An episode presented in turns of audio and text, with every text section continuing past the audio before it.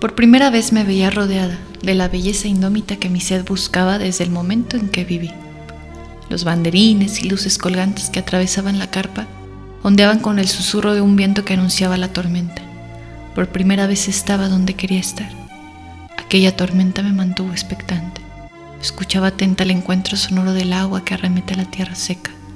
Mi vida hasta entonces era esa tierra de febrero a mayo que anhelaba el advenimiento, casi increpante de tan tremendo, de una lluvia torrencial y bendita. Siempre había buscado en ese lugar y ese destino que hasta entonces no tenía nombre ni imagen, pero cuya magia estaba en mi hambre anímica dispuesta como un tesoro que habría de buscar sin pistas ni vestigio alguno, guiada solo por mi incansable apetencia de la expresión más salvaje de lo maravilloso. me interesaba tanto el asombro porque en el caminar aprendí el arte de leer sombras y seguirles la huella hasta descubrir que cada una es proyección de un objeto que recibe luz. Ellas me guiaban a los objetos y cada objeto que aspira a la luz me dirigía la vista al sol. El sol todo lo iluminaba y bajo su claridad buscaba una expresión genuina, un momento de irrupción de las medidas acostumbradas, que gritara con el inconsciente toda la farsa de la convención y toda la pureza de los impulsos. Mi búsqueda no era de ningún modo serena, sino un frenesí apasionado, pero la llevé con solemne silencio como un lobo hambriento, pero que no gruñe ni vocifera aullando por dentro a un astro lejano y rascando en la tierra que soporta el cuerpo famélico. La búsqueda era suntuosa y discreta, hasta ese momento en que me vi envuelta por el instante. Por primera vez viví el instante. Cada dolor traspasado, toda pena era transgredida, alquimia de las carencias y desvanecencias transformados en ese instante glorioso impregnado de libertad y belleza. Un tesoro hallado entre la podredumbre. El futuro era brillante como los ojos negrísimos de la criatura que me llevó ahí, negro brillante que centellaba al mirar la bóveda celeste, ornamentos de dorados animales fantásticos, de los que recuerdo dragones, sirenas, demonios y esfinges, se me antojaban como moiras que susurraban el augurio de mi ineludible y ceremoniosa realidad. La carpa brillaba a la distancia. Antes de ese momento, cada acto de mi existencia expresaba un discreto y casi mudo deseo de integrarme a un paraíso perdido. Habitado por figuras endémicas de fuego creador, había buscado bajo la luz del sol un mundo que solo se crea de noche bajo las luces del espectáculo. Ahora estaba danzando con ellos, escupiendo vino a la tierra que vengativa reclamaba el cielo de junio y este nos escupía de regreso en cantidades torrenciales.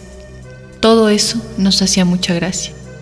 Los aromas de maquillaje y lluvia danzaban en toda la carpa y sus alrededores.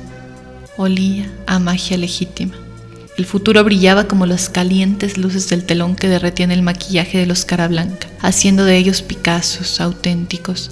El futuro brillaba como la diamantina de los trajes espléndidos que se desprendía sin cesar de las telas, sin temor de caer al suelo, porque el suelo se transformaba en un tapete fulgurante de mil colores. Jamás regresaría con los mortales, los detalles convencionales, a las demagogias de los falsos placeres de la cotidianidad. Los telones como mi sangre de terciopelo carmín eran pesados, majestuosos, se dejaban caer en la madera al igual que yo, atraídos por la gravedad. La criatura de ojos negros me miraba cuando me decía, vamos a recorrer el mundo, nuestra carpa llegará a cada rincón, donde lleguemos lloverá, les daremos la magia que sus tierras piden. El enano les enseñará a engrandecer la mirada. Las siamesas predicarán sobre la divina soledad. La barbuda los enternecerá y les recordará sus madres. Y el microcefálico profesará filosofía y saber. Todos harán sus actos en el más precioso silencio y solo la música hablará. Tú y yo nos casaremos detrás del telón. Tu capa nunca estará vacía y a mi vida no le faltará nunca el amor que me regalas. Hervía mi sangre, se explotaban mis luces internas efervecía con cada palabra y cada paso dado de la mano de la criatura, hacía la puerta del circo.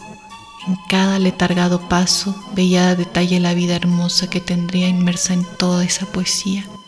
Mi mente se internaba en la fantasía como una mano blanca entrando en la cesta llena de frijol. Saboreaba cada una de mis mañanas oliendo a un pueblo diferente, acentos distintos, paisajes nunca iguales y la certeza de lo incierto sazonando mi vida. Nunca dormiría con la monótona sensación de una vida asegurada. Nunca vería pasar mis días uno igual al anterior. Habría corazón en mi existir. Ahora me balanceaba en los trapecios lunas menguantes. Miro a mi criatura de ojos negros mirarme desde abajo, extender hacia mí su mano dorada, hermosamente enguantada. El futuro es brillante como los trajes de látex, la diamantina, las luces, el olor del maquillaje. Cruzo el umbral de la gran puerta. Una pequeña escultura en el dintel mueve su monolítico rostro. Me sonríe desde arriba y me susurra. Bienvenida.